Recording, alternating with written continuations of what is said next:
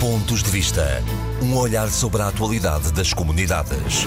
Todos os sábados, depois do meio-dia, na IRTP Internacional. Muito boa tarde e sejam bem-vindos a mais uma edição dos Pontos de Vista. Na atualidade das comunidades, analisada e comentada pelos deputados Paulo Pisco, do Partido Socialista, Carlos Gonçalves, do Partido Social Democrata. Uma saudação muito especial, como sempre, para os ouvintes da Rádio Latina no Luxemburgo, que todas as semanas seguem este nosso eh, programa. Começamos hoje pelos apoios ao movimento associativo português no estrangeiro, cujos resultados são já conhecidos. São cerca de 310 mil euros, 124 eventos que vão sobretudo decorrer na Alemanha, Brasil, Estados Unidos da América, França e Venezuela. Apenas seis das candidaturas vão receber verbas acima dos 10 mil euros. Carlos Gonçalves, começo eh, por si. Que comentário lhe merece estes eh, apoios e, acima de tudo, percebe os critérios ou não?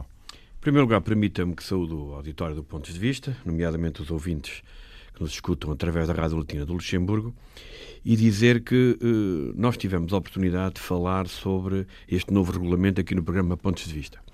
Eu, na altura, tinha alertado que a forma como se apresentava o processo de candidaturas, eu entendia que as associações tradicionais iriam ficar, em grande parte, fora dos apoios.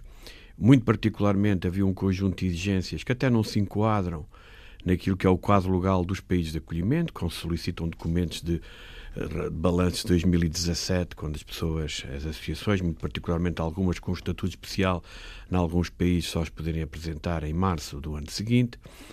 Uh, e, e, como é evidente, aquilo que eu temia acabou por acontecer é que nós temos uma verba total de um pouco mais de 300 mil euros, 150 mil euros ficam no Consulado de Paris, e se formos a ver essas verbas, praticamente as grandes associações que conseguem ter apoios a várias iniciativas são todas apoios a associações que têm funcionários permanentes. Estou a falar da CAP Magellan, que tem lá, outra associação na mesma órbita, a CCPF, a própria Santa Casa da Misericórdia e a própria Associação de Potocombo. E, portanto, eu, eu, eu, temia isto e acabou por acontecer. Porque a forma como é feito o regulamento, isto não pode, como é evidente, retirar responsabilidade aos postos de consulados que conhecem as áreas, que conhecem as associações, que conhecem as ações que elas desenvolvem, para atempadamente as contactarem e, e, e ajudarem. Eu estou a dizer ajudarem com muita vontade, porque eu sou técnico num, naquele que era o maior consulado associativo do mundo, que era nós, Sr. Marne, e alguns dirigentes associativos que me conhecem sabem como nós trabalhávamos, no sentido de os enquadrar, procurar ajudá-los, porque sabendo que aquela iniciativa é importante, ou sabendo que o apoio social que se fornece naquela área é significativo, e não podemos deixar só na mão de quem tem capacidade e funcionários para fazer o pedido de apoio. E temos, chegamos à conclusão por exemplo, em França, que é o país que tem mais, áreas como a de Lyon, que é a segunda maior área da Europa em termos associativos, eh, não teve apoios. Estrasburgo não teve apoios. Países como o Luxemburgo. Como é que é possível? O Luxemburgo tem duas confederações associativas. Não há um apoio. Uh, como é que é possível que a Suíça? A, a, Suíça tem um pequeno apoio para a minha Sim, iniciativa. mas uma coisinha ali de nada. Eu estou a falar do meu círculo eleitoral, porque fora da Europa o problema por vezes é mais gritante. E repara, e, depois falamos, por exemplo, de um país que é o Reino Unido, em que apenas uma associação do país de Gales teve um apoio. Até o Consulado-Geral de Portugal em Londres, onde está o grosso da nossa comunidade. Aquela que conhece maiores problemas do âmbito social. Não há nenhuma iniciativa, já tive até em várias, não percebo como é que não houve aqui um trabalho cuidado, até da aproximação das próprias autoridades portuguesas, e, portanto, isto tornou-se algo para profissionais. Ou seja, acha que o movimento associativo foi deixado um bocadinho à sua sorte? O movimento tradicional, e já lá irei ao momento tradicional para outro, outro tema que vamos certamente aqui abordar, era o que eu temia, muito particularmente tudo o que é associações lusodescendentes. Porque agora, por exemplo, dá-se uma grande importância aos jovens que saíram de Portugal. Eu acho, acho bem, e tenho feito até muito particularmente em relação ao Brexit, até no Parlamento Britânico onde estive, chamei a atenção da situação do mundo académico, investigadores e estudantes portugueses que estão, por exemplo, no Reino Unido, não sabem o que lhes vai acontecer no fim uh, do período transitório e na concretização do Brexit, da saída do Reino Unido da União Europeia. Mas nós temos um outro universo de jovens que é os luso-descendentes. Nós temos outro universo fundamental para a afirmação de Portugal, que são claramente os, os atores políticos e tudo o que tem a ver com a participação civil e com a política. Nós temos, em algumas comunidades, os nossos atores sociais. Fica aqui claro, para a forma como foram distribuídos estes subsídios, que a área social, ainda por cima num governo de esquerda, eu até até alguns atores da nossa comunidade, que são dos partidos que sustentam a maioria, neste momento devem estar arrepiados com a distribuição desta verba. E depois, num total, repare, nós temos uma verba de 300 e tal mil euros e o que testemunhamos com a leitura dos mapas é que o anterior governo tinha 850 mil euros, contando com as ações de formação a vários níveis na área social e na participação cívica e política, porque tinha uma componente importante no apoio ao movimento associativo, porque era parceira, do, do, muitas vezes até da própria Secretaria de Estado das Comunidades Portuguesas, na organização de eventos, uh, com, com o Fundo de Relações Internacionais, que ficamos a perceber que o atual Secretário de Estado não tem verbas do Fundo de Relações Internacionais para poder apoiar o movimento associativo, sendo a verba disponível muito reduzida. Agora, a mim tem que me explicar a mim e a, e a outros atores das comunidades portuguesas como é que é possível deixar países, já agora que somos ouvidos no Luxemburgo, como é que é possível? Quer dizer, eu, eu tenho algumas dificuldades em perceber, a Alemanha tem pouquíssimos apoios, pois é tudo concentrado num conjunto de associações que uh, têm, como é evidente, pessoas que são funcionários, que trabalham na, nas suas instalações e que eventualmente uh, que, pronto, e que têm outra capacidade, como é evidente, de resposta. E repara, pede-se, pediu-se, o, o, regulamento saiu, parece que em outubro, ou, e pedia-se até ao fim do ano para apresentar o projeto. Eh, e nós chamamos logo a atenção neste programa, muito particularmente iniciativas como os Dias de Portugal, que normalmente só estão concluídas porque obrigam a, a juntar um conjunto só de, de associações, é praticamente impossível fazê-lo. Isto demonstra o quê? Demonstra uma falta de conhecimento da realidade das comunidades portuguesas. É que o associativismo nas comunidades não é o associativismo no Distrito do Porto ou no Distrito de Lisboa. São duas realidades distintas. Esta gente que está cá fora é, digamos, eh, trabalha pela causa, cá também certamente, mas lá trabalha de uma forma muito particular, é uma mobilização, é, é digamos, uma forma de estar muito, muito diferente, com realidades jurídicas e quadros jurídicos e de enquadramento jurídico completamente distintas e, portanto, têm que ser as próprias autoridades portuguesas, naquilo que são as suas embaixadas e os seus, seus conselheiros sociais, eles próprios a identificarem os principais atores e não deixarem à mão de alguns profissionais destas matérias a capacidade de, de, de pedir os subsídios e deixar muitas vezes os outros que trabalham sem qualquer hipótese de o fazer. Houve aqui eh, claramente uma, eh, uma dicotomia. A grande associação, aquela que tem os tais funcionários, eh, conseguiu alguns apoios, não muitos, mas conseguiu alguns apoios. Aquela mais tradicional, zero. Praticamente isso. Repare, eu, eu, eu, eu gosto de falar do que sei e conheço muito bem a região de Paris. Mas vou falar de uma área consular que já deixou de existir, que o Consulado de Portugal foi encerrado no tempo do, do engenheiro Sócrates, que é a Nogência Romano, que era a maior área consular de Portugal no plano associativo. Só uma associação é que teve apoio, que é a Associação de Ponto Comboio, que é uma associação que faz um trabalho extraordinário, mas essa também tem um permanente. E, portanto, até justifica, eventualmente, os apoios que lhe são concedidos, muito particularmente para, para a grande festa franco-portuguesa que vai or organizar. Eu pergunto, até eu ia utilizar uma, uma expressão que os brasileiros costumam utilizar, e os outros? E os outros? Associações que conseguem reunir 7, 8 mil pessoas numa iniciativa. Associações que conseguem mobilizar, por exemplo, as nossas empresas para o investimento a nível dos departamentos. Onde é que elas estão? Porquê é que não foram contactadas? Porquê é que o Consulado de Portugal não estabelece relações com elas? Porquê é que o Consulado de Portugal em Paris estabelece sempre o relacionamento com cerca de 20 associações e pouco mais do que isso? Eh, neste âmbito, é fundamental conhecer a área consular, falar com as pessoas, identificar os projetos e, eventualmente, ajudar as pessoas também e explicar-lhes como é que podem, eventualmente, obter fundos. Agora, aquilo que é claro também é que os 300 e tal mil euros estão muito aquém dos 850 mil que tínhamos para, o, por exemplo, o orçamento do, do, último orçamento do anterior governo, como é evidente o Fundo de Relações Internacionais, que já tinha sido uma alteração proposta pelo então Secretário de Estado noutro mandato e que permitia, como é evidente, apoiar um conjunto de iniciativas de grande importância para as, para as comunidades portuguesas, porque se for a ver o, o leque de associações e o leque de apoio, portanto, as associações têm cinco, seis apoios. Eh, e há outra. Portanto, e, portanto, agora, eu, sinceramente, não se compreende como é que há países. Eu, uh, por exemplo, eu cito muito o Luxemburgo no meu círculo eleitoral, mas podia aceitar a Suíça, que só tem um. um. E, e, e, sobretudo, o, o, Grande Londres, portanto, a área consular de Londres, eu não consigo, tenho algumas dificuldades em perceber portanto, como, é, que, sentido, como é que o Consulado de Portugal não conseguiu identificar projetos, enquadrá-los e, eventualmente, ajudar as pessoas a constituir, eventualmente, um processo, porque isto não é o associativismo de Portugal. O que é que faz sentido fazer? Mudar este regulamento? criar outro tipo de condições, não, o, o, colocar, o colocar nós, os serviços consulares nós tivemos, de Portugal nós tivemos ao lado das associações? Tivemos a oportunidade, na Assembleia da República, de chamar a atenção para este regulamento. Os regulamentos já foram mudados várias vezes, mas tem que se ter a, a, noção que os calendários, desde logo o calendário, nas comunidades portuguesas é diferenciado. Até porque temos um hemisfério sul e um hemisfério norte. Quem está nas comunidades portuguesas e não percebe isto, eu acho que é melhor mudar de área, porque não entende que os ritmos são diferentes, claro. completamente distintos. E, portanto, nós temos que perceber, desde logo, essa realidade. E, portanto, tem que haver aqui algum cuidado naquilo que são os timings e perceber uh, como, é que, como é que as coisas devem acontecer.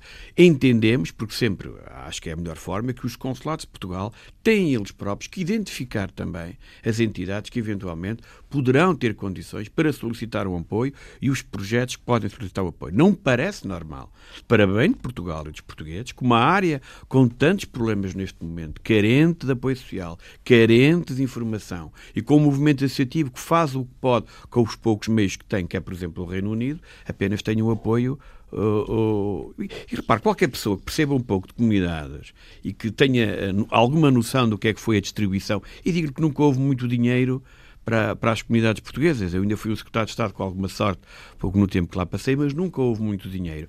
Mas houve sempre o cuidado dos diferentes secretários de Estado, e de independentemente dos partidos, de identificar a área social como uma área fundamental, que aqui é, está desprovida praticamente de apoios, a área da participação cívica e política, porque é fundamental.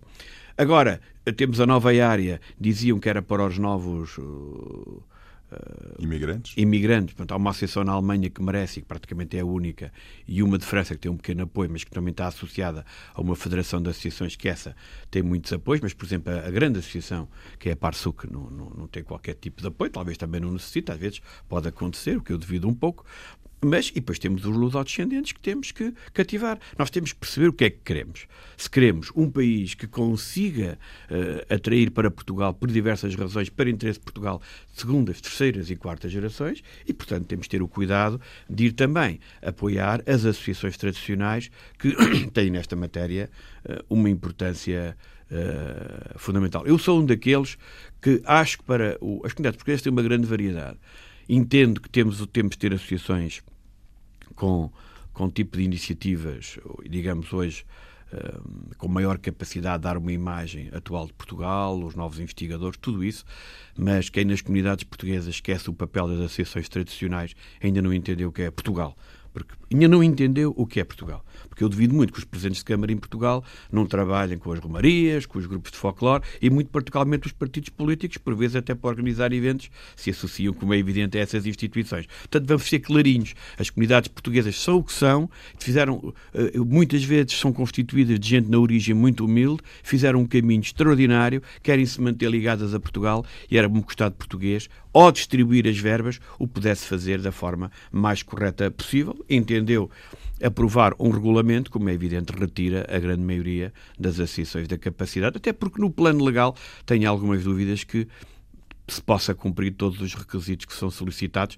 e depois aquela especificidade própria, temporal, geográfica e jurídica das comunidades portuguesas. Isto é um mundo tão diverso e tão variado que a legislação aplicável nesta matéria tem que absorver esta identidade própria das comunidades e, muito particularmente, a sua especificidade. Os portugueses no estrangeiro não estão todos a viver em Lisboa e no Porto estão nos quatro cantos do mundo, espalhados, desde países muito organizados, que é, por exemplo, no norte da Europa, a países muito desorganizados, que é, por exemplo, no centro da África. Mas eles estão lá e há lá associações portuguesas. Carlos Gonçalves esteve a participar nas comemorações do centenário da Batalha de Lalice, que decorreram em França no início da semana. Esteve também o Presidente da República, o Primeiro-Ministro. Li eh, que foi finalmente feita justiça aos portugueses que combateram há 100 anos na Flandres, na Primeira Grande Guerra. É dessa opinião? Em parte sou, porque a presença de dois chefes de Estado, o português e o francês, é, é, é a demonstração disso mesmo. Não é por acaso que eles tiveram, e não é por acaso que eles tiveram um discurso similar, um discurso em que homenagearam, como é evidente, aqueles que, que faleceram, e, e homenagearam o papel destes soldados que deixaram a vida, e como dizia o Presidente da República, professor Marcelo Belo de Souza, muitas vezes nem sabia por que estavam a lutar, mas acabaram por estar a lutar pela liberdade, tiveram a acabar a lutar por aquilo que é hoje a Europa, porque realmente foram dois conflitos mundiais que permitiram que os europeus, as Europas e os povos europeus percebessem que era bom entenderem-se e o maior bem que, paz, o é? maior bem que temos é viver em paz. E se há algo de pedagógico neste tipo de iniciativa é que as gerações mais novas esquecem-se que a paz é algo de efêmero, como a democracia. Nós em Portugal hoje estamos a viver um momento, a nossa juventude já não viveu em tempo de ditadura. Eu ainda cresci e fui adolescente nesse tempo, adolescente não, ainda porque bem pequeno, mas bom, ainda me recordo bem, até porque o meu pai teve que sair de Portugal em 1972, e, portanto, uma ligação a essa situação, eh, e as pessoas acham que isto é permanente, mas não, e portanto nós temos que ter essa memória, e eu acho que isso foi muito importante. Mas gostava aqui de dizer que a comunidade portuguesa em França, e talvez a tradicional, já lá irei, já há muito tempo que homenageei estes soldados. Eu cheguei a ir, nos anos 80, àquele cemitério, que estava na altura um bocadinho. Uh, bom, abandonado, digamos, com, por exemplo, uma associação, a Associação Portuguesa de Olné, Suboá. Eu estive lá há cerca de Pronto. um ano, um ano e meio, e de facto eu, está agora eu regularmente, mesmo assim, eu regularmente tenho, tenho lá ido, mas a comunidade portuguesa, a tal tradicional que adora os símbolos da nação e que por vezes é capaz de ter dificuldades, por vezes, em montar um um projeto de pedido de apoio, essa há muito tempo que está lá. Isto também devia-se fazer refletir alguns que têm o poder de decisão neste país, que os, aqueles soldados, ou pelo menos a memória daqueles soldados, pelo menos não foram esquecidas por aquela comunidade. Até porque a comunidade portuguesa em França, alguma, tem origem, tem origem naqueles que foram combater para a França e ficaram lá por razões, porque se apaixonaram.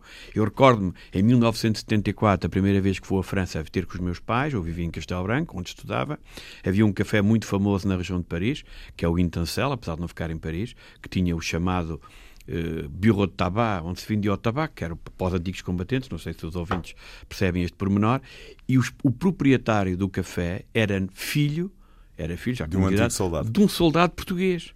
Ah, e, e, aquilo, eu achava aquilo muito estranho. E eles, ah, eu sou francês e tudo, mas pronto. E muitos deles ficaram lá. E, portanto, a nossa comunidade também integra alguns filhos, netos, bisnetos e, e bisnetos daqueles que uh, foram defender a pátria e Portugal. E gostava aqui de dizer uma coisa muito importante. Tanto o nosso presidente como o presidente Macron evocaram também os antigos combatentes portugueses que perderam a vida nas nossas colónias, identificaram sobretudo dois países, Angola e Moçambique. Já tive alguns reparos porque esqueceram da Guiné. Da Guiné. Tudo bem. Onde, onde, a guerra foi muito mais intensa. Mais é? intensa e, e, e, uma guerra diferente, uh, e portanto é notável. E depois, repare, uh, em conversa com, com, com pessoas amigas no seguimento. Por exemplo, há um cemitério perto de Estrasburgo com os mortos americanos na Primeira Guerra Mundial. Há várias campas com nomes de portugueses, no próprio Filhos de Imigrantes, portanto, já no, no próprio Vietnã, basta ir ao Vietnã para ver os cemitérios de soldados americanos, há muitos nomes de consonância basta portuguesa. Ir a Washington e basta, ver. Pronto. E, portanto, esta é a tal realidade das comunidades portuguesas, a tal comunidade portuguesa tradicional, a tal que eu há bocadinho fiz referência.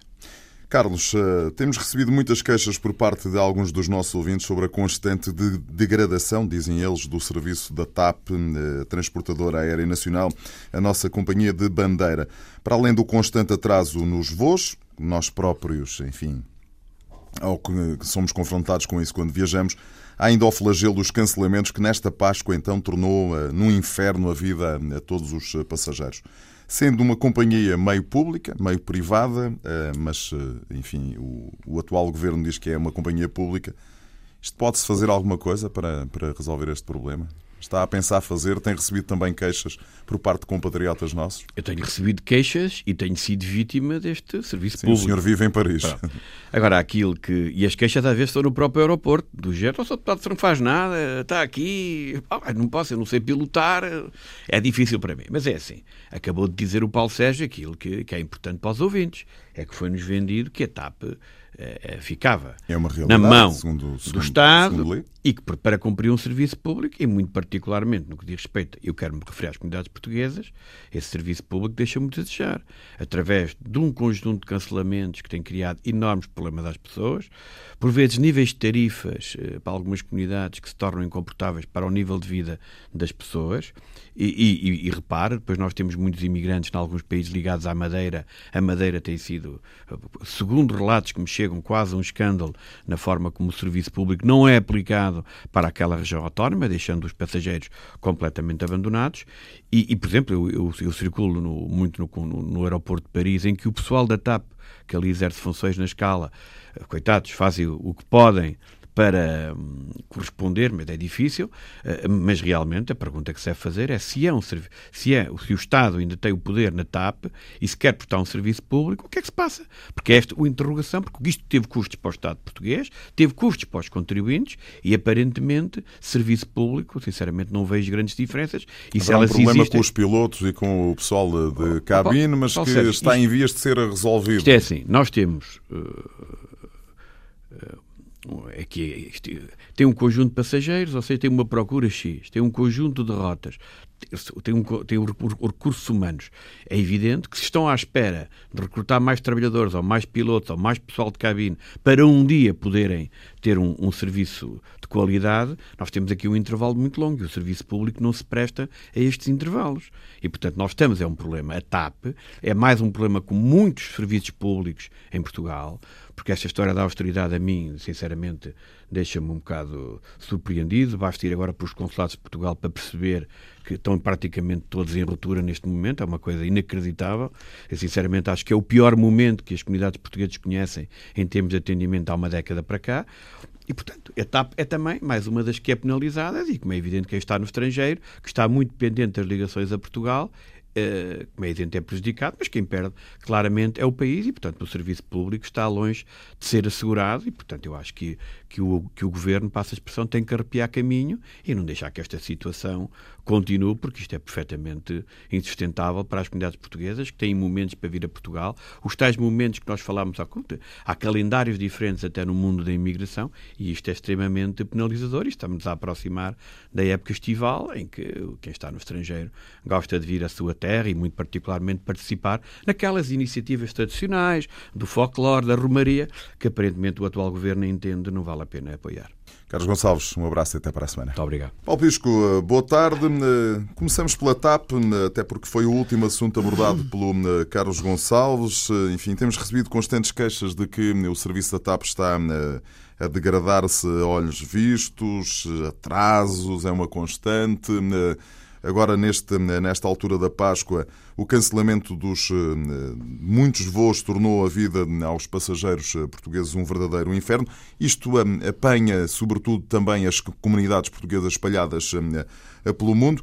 Sendo uma companhia pública, como o governo de António Costa tem vindo a dizer que é, há alguma coisa que possa ser feito para pelo menos minorar estes problemas? Em primeiro lugar, queria cumprimentar todos os ouvintes do nosso programa Pontos de Vista e quero dirigir uma saudação muito especial a quem nos ouve no Luxemburgo, ah, porque constantemente ouço ah, membros da nossa comunidade, residentes no Luxemburgo, a dizerem que ouvem religiosamente o programa e, portanto, quero saudá-los a todos muito particularmente. Isso é ótimo.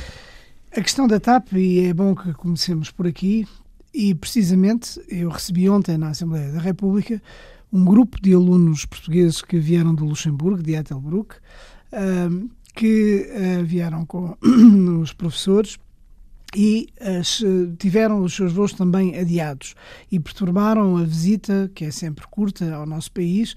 O programa que tinham teve de ser alterado, teve de ser encurtado, precisamente por causa deste tipo de uh, perturbações que vêm a ocorrer na TAP. Uh, obviamente que os cancelamentos e os atrasos constantes na TAP perturbam toda a gente, mas perturbam sobremaneira, e também isso me preocupa muito, uh, uh, os membros da nossa comunidade que estão espalhados pela Europa e por fora da Europa, porque têm sido voos afetados em todos os continentes. Uh, na Europa, com este caso, mas também com muitos outros casos, também no Brasil, e depois, quando há cancelamentos ou quando há atrasos nos voos, isto significa uma enorme perturbação para as pessoas. Reuniões que tinham que não podem ser feitas, compromissos que tinham assumido uh, que uh, não podem ser assumidos, é tempo que se perde, é dinheiro que se perde, é irritações. E isto é algo que tem que parar. Outra das queixas que temos eh, recebido aqui na RDP Internacional prende-se com o valor de algumas tarifas, enfim, para países como, por exemplo, a Venezuela. Uh, e esse também é um problema é um problema grande porque uh, eu não consigo entender qual é a política da TAP relativamente a alguns dos países, ainda por cima, países que são muito importantes para Portugal. A questão de a TAP, quando foi privatizada, dever manter uma linha de comportamento relativamente aos países de expressão portuguesa e aos países onde existem funcionar como um serviço público, não é? Funcionar como guardar essa marca do serviço público e eu não estou a ver que isso aconteça. Não estou a ver que isso aconteça, por exemplo, em relação à Venezuela. Não estou a ver que aconteça também relativamente ao Luxemburgo. Uh, e não estou a ver que aconteça relativamente também a outros países, como o Brasil. Também há muitas queixas relativamente às tarifas elevadíssimas uh, para o Brasil. Uh, e eu acho que um, há uma degradação, de facto, da imagem da TAP. Eu tive a oportunidade, a propósito de todas estas questões da transformação da TAP, Uh, na sequência da sua privatização, tive a oportunidade de uma vez escrever um artigo muito crítico que saiu no Jornal Público, depois foi reproduzido também por outra imprensa, que tinha como título A TAP perdeu o brilho. E eu acho que a TAP tem que um, mudar o seu padrão de comportamento.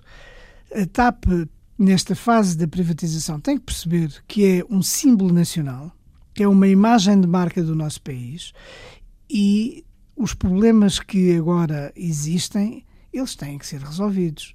Não podem estar a invocar a falta de tripulação, a, fal a falta de voos ou a dimensão do, do, do aeroporto, ou quer que seja. Acho que há um pouco disto tudo.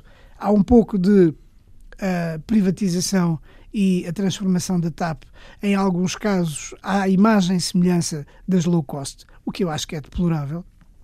Há o facto do aeroporto de Lisboa isto também é um problema, estar uh, praticamente sobrelotado, porque a Lisboa tornou-se, o de Lisboa e Portugal tornaram-se um dos destinos turísticos mais procurados do mundo. Há o facto de, uh, por isso mesmo, a frota da TAP e as suas tripulações ser insuficiente. Agora, foi agora, foi agora anunciada a contratação de 170 novos pilotos e de cerca de 300 pessoas para eh, pessoal de cabine. Exatamente. Só que isso são processos que acabam por demorar também algum, algum tempo.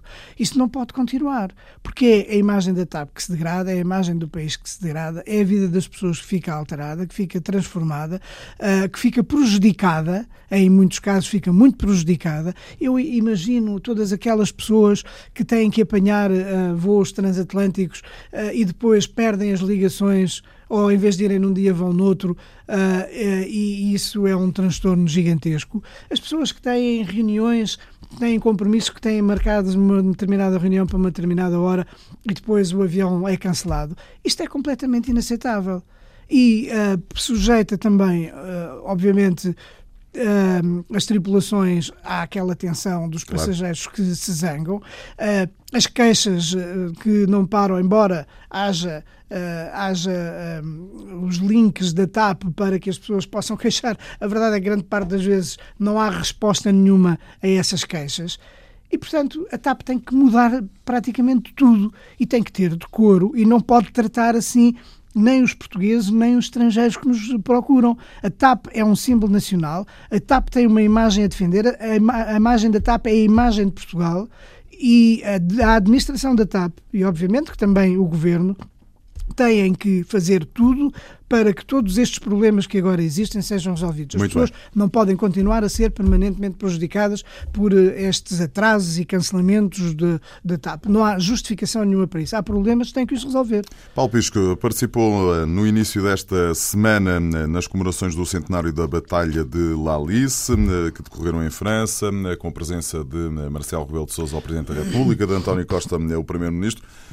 Já li várias eh, pessoas eh, a dar conta, eh, sobretudo pessoas da comunidade portuguesa que vive e trabalha em França, de que finalmente foi feita justiça àqueles cerca de 50 mil portugueses que integraram o Corpo Expedicionário de Portugal na Primeira Guerra Mundial ou na Grande, na grande Guerra. Ficou com esse sentimento quando esteve agora em França? de alguma maneira fiquei. Houve um Estas cerimónias foram muito importantes. Foram muito importantes, foram muito intensas. Ocorreram em vários momentos, nos dias 8 e 9, precisamente uh, os dias. Parisinha na zona de Lille, Exatamente. Um, precisamente uh, os dias em que a Batalha de La Lige decorreu, uh, em que os, um, os embates foram mais violentos, mais duros. e pela primeira vez, eu atrever-me-ia mesmo a dizer que foi preciso esperar 100 anos para que houvesse o devido reconhecimento a nível institucional. Há muita gente que diz exatamente isso, que é, foi necessário fazer-se o primeiro centenário, comemorar-se o primeiro centenário para dar dignidade àqueles Exatamente. que lá eh, perderam a vida. Foi preciso esperar 100 anos para que finalmente houvesse um reconhecimento institucional da importância da participação portuguesa uh, do, portanto, do corpo expedicionário português uh, na Primeira Grande Guerra. Isto foi visível uh, a partir da presença de o Presidente da República Portuguesa, Marcelo Belo de Souza, do Presidente da República Francesa, Emmanuel Macron, do Primeiro-Ministro António Costa, de ministros, de membros do governo dos dois países, de muitos deputados dos dois países também, que estiveram presentes no cemitério militar português de Richebourg. E estas uh, celebrações, pela primeira vez,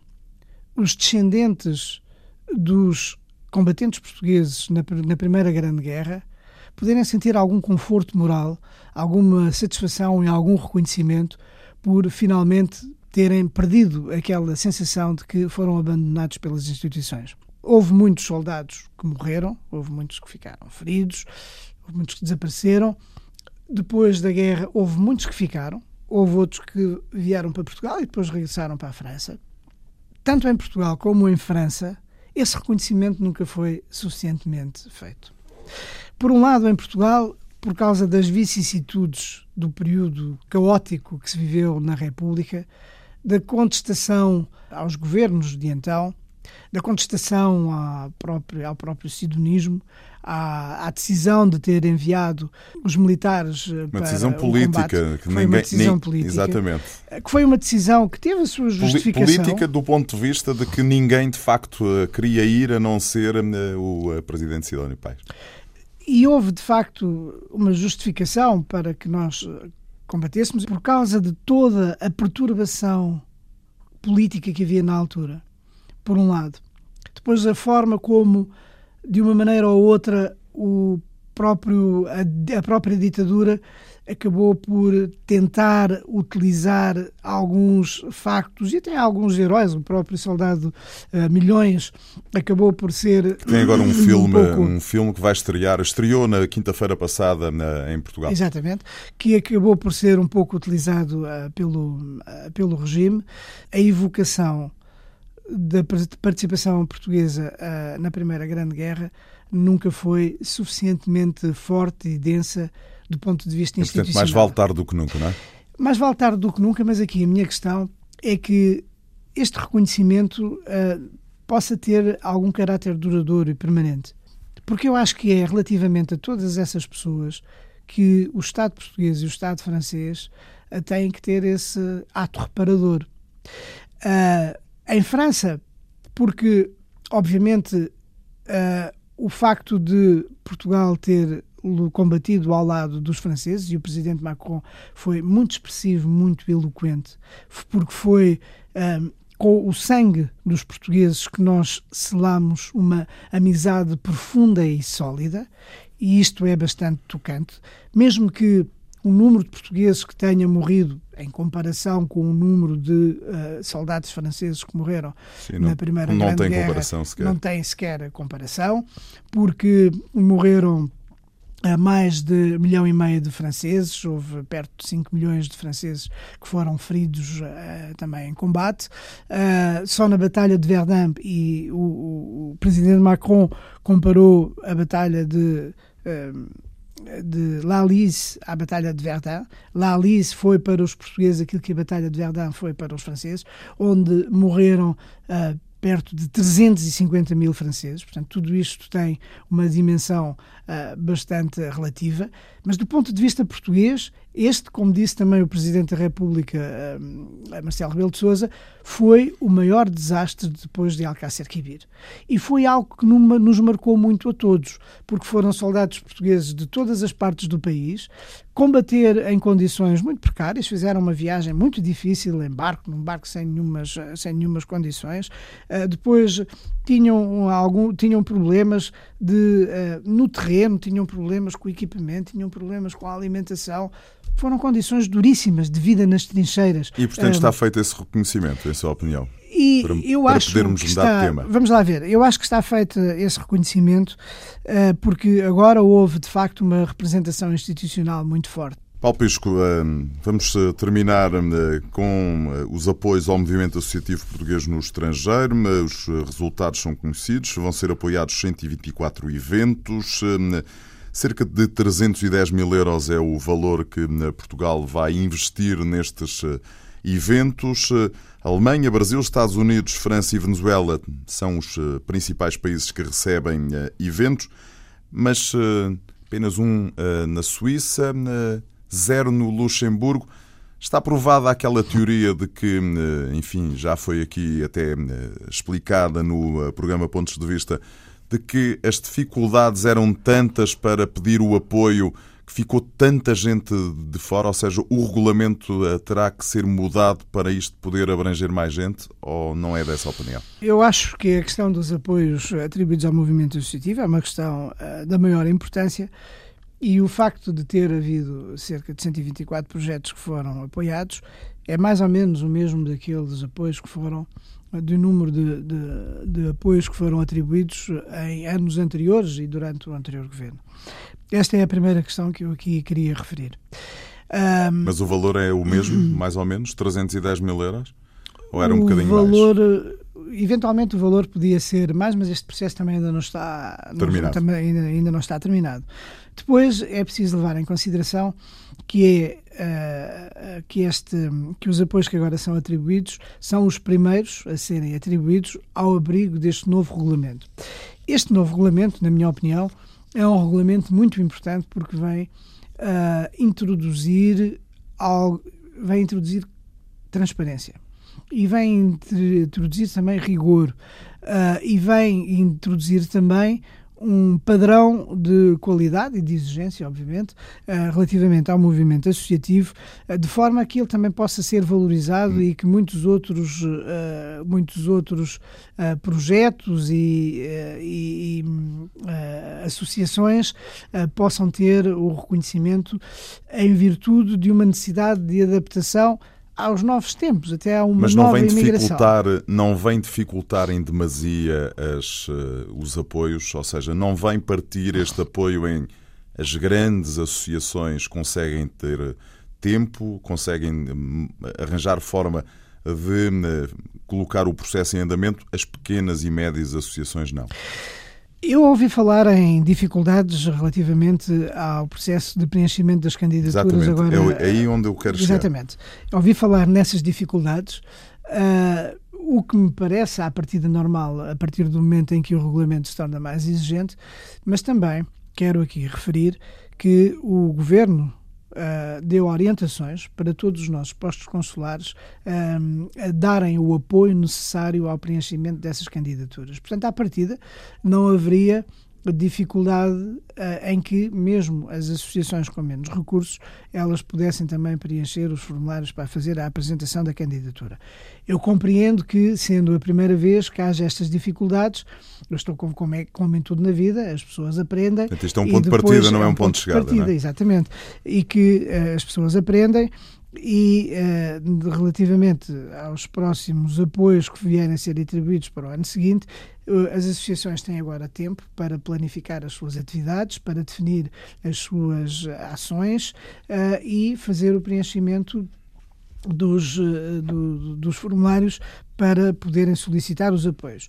Sendo certo que, obviamente, os nossos postos consulares também estão uh, disponíveis para dar o apoio sempre que ele seja necessário.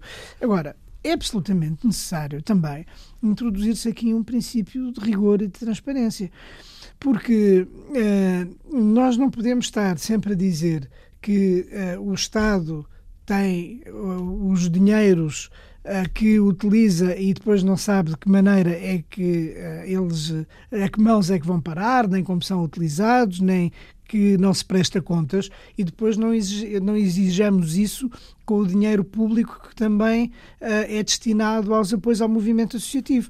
Eu acho que há aqui um critério de coerência que tem que ser compreendido por parte das nossas comunidades e das nossas associações. Uh, porque se se exige que o Estado seja transparente e rigoroso na utilização dos dinheiros públicos, eu também acho que é importante que as associações que recebem dinheiro do Estado possam ter esses mesmos critérios. E depois, eu acho importante que, em alguns casos, as próprias associações elas mudem também algumas práticas de organização interna e de rigor interno na apresentação das contas e na planificação das suas atividades.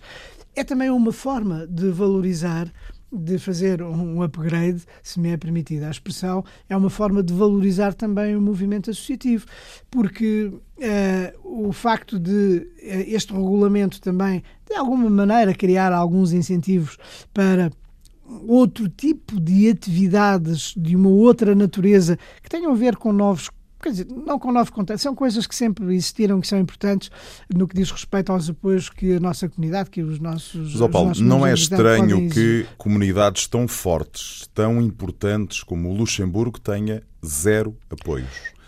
Comunidades tão fortes, tão importantes como a comunidade portuguesa na Suíça tenha apenas uma instituição que seja apoiada. Na Grã-Bretanha, no Reino Unido, a zona de Londres, zero. Há uma, uma iniciativa no país de Gales que é apoiada. E a comunidade portuguesa no Reino Unido é importantíssima. É se calhar uma Exatamente. das mais. Eh, Exatamente. daquelas que mais cresceu nos últimos Eu anos. Tô... Isso não, não, não, não fica. Eh, enfim, não acha estranho isto? Uh, Acho... Ou, ou, então as pessoas na comunidade, enfim, não, não, já acho... não acreditam que Portugal os apoie, não é? Não, mas eu acho, que, eu acho que a questão não pode ser vista dessa forma. Eu acho que isso exige outro tipo de leitura. Exige outro tipo de leitura porque hum, é preciso que nós olhemos para o movimento associativo. Nós sabemos que o movimento associativo atravessa dificuldades uh, no que diz respeito a ter os apoios necessários da nossa comunidade e, muito particularmente, no que diz respeito a conseguirem encontrar uh, pessoas que se uh, disponibilizem para dar apoio relativamente às atividades e, e, e, designadamente para fazerem parte das direções. Tanto no Luxemburgo como uh, na Suíça ou, no Reino, ou no Reino Unido, onde até existem uh, associações que são relevantes, se elas não apresentaram, é preciso saber por que razão é que elas não, não apresentaram. Claro. O que é que se passa com essas associações? Essas, essas associações, elas próprias, podem estar em processos internos de uh, fragilização, de enfraquecimento. Ou então pode dar-se o caso de haver associações importantes e que de facto não precisem dos apoios. Pode haver associações importantes que não tenham uh, cumprido os critérios exigidos. Mas aqui a questão é: se houve 124 projetos que cumpriram os critérios exigidos, porque é que os outros também não poderão cumprir? Eu estou convencido e espero que o façam da próxima vez e que o façam se tiverem dificuldades. Os serviços consulares uh, têm uh, a obrigação de os ajudar e é essas as orientações que existem da parte do governo. E depois também, se houver algum tipo de necessidade de esclarecimento, podem sempre recorrer, quer aos postos consulares, podem recorrer aos, aos próprios deputados, uh, que todos nós teremos uh, o maior prazer em uh, dar os esclarecimentos que forem necessários para que as pessoas possam socorrer-se dos apoios. Eu só quero fazer aqui mais uma breve nota relativamente ao movimento associativo. O movimento associativo é a alma das comunidades portuguesas. O movimento associativo é absolutamente fundamental para que os portugueses residentes no estrangeiro não estejam sozinhos, não estejam isolados, que encontrem um lugar que é um lugar onde se podem encontrar com os seus amigos, onde Portugal se junta e onde Portugal tem uma voz e se afirma. As associações têm um trabalho importantíssimo a fazer em imensos domínios de integração das nossas comunidades, de apoio social, de divulgação de, de, de, da cultura portuguesa, uh, de, de, combate até ao racismo e à xenofobia. Tem um papel fundamental de ligação com as autoridades locais, tem um papel fundamental de ligação com as autoridades a nível, da, da, a nível nacional, de Portugal, do Governo, dos deputados na Assembleia da República, de outras instituições, são promotores dos nossos valores. Quando se realiza o 25 de Abril, são centenas e centenas de associações que celebram o 25 de Abril para a comunidade portuguesa, para a comunidade, para as pessoas do país de acolhimento, uh, uh, fazem uma divulgação da língua portuguesa e da sua cultura fazem uma divulgação uh, dos portugueses que estão lá e que têm. Uh, que, têm, que se destacam de alguma forma nos domínios da sua atividade isto é importantíssimo. Eu acho que é muito importante que seja valorizado e é muito importante que eles possam estar ativos, vigilantes para, para poderem uh, candidatar-se a estes apoios, para apoiar as suas atividades e que é também uma forma de reconhecimento da parte do Estado português da importância que o movimento associativo tem para, para Portugal. Paulo Pisco, muito obrigado e até para a semana. Muito obrigado. Pontos de Vista. Um olhar sobre a atualidade das comunidades. Todos os sábados, depois do meio-dia, na IRTP Internacional.